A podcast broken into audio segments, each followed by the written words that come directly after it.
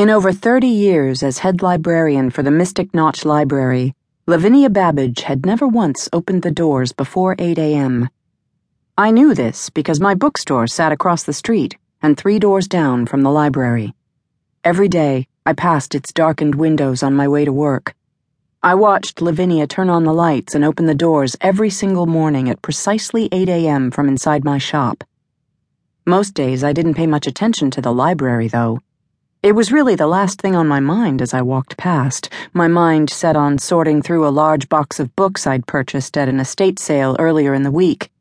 The edges of my lips curled in a smile as I thought about the gold placard I'd had installed on the oak door of the old bookshop just the day before. Wilhelmina Chance, proprietor. That made things official. The shop was mine, and I was back in my hometown, Mystic Notch, to stay. I hurried down the street, deep in my own thoughts. The early morning mist, which wrapped itself around our sleepy town in the White Mountains of New Hampshire, had caused the pain to flare in my leg, and I forced myself not to limp. I continued along, my head down and engrossed in my thoughts, when I nearly tripped over something gray and furry. My cat, Pandora, had stopped short in front of me, causing me to do a painful sidestep to avoid squashing her. Hey, what the heck?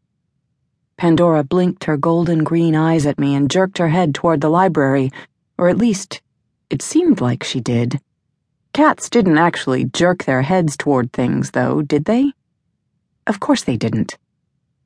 I looked in the direction of the library anyway.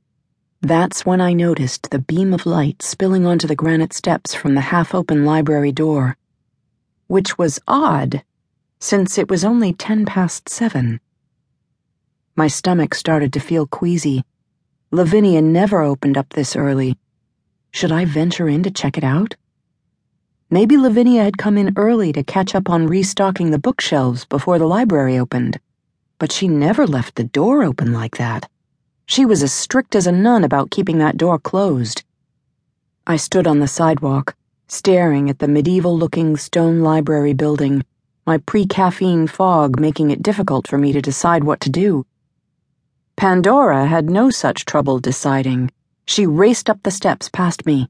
With a flick of her gray tail, she darted toward the massive oak door, shooting a reproachful look at me over her shoulder before disappearing into the building. I took a deep breath and followed her inside.